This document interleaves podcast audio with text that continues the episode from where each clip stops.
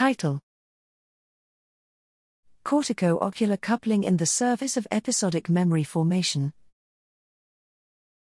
Abstract: Encoding of visual information is a necessary requirement for most types of episodic memories. In search for a neural signature of memory formation, amplitude modulation of neural activity has been repeatedly shown to correlate with and suggested to be functionally involved in successful memory encoding. We here report a complementary view on why and how brain activity relates to memory, indicating a functional role of cortico-ocular interactions for episodic memory formation.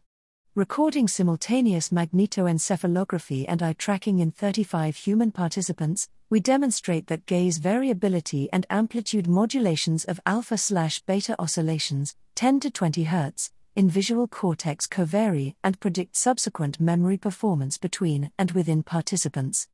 Amplitude variation during pre-stimulus baseline was associated with gaze direction variability, echoing the covariation observed during scene encoding.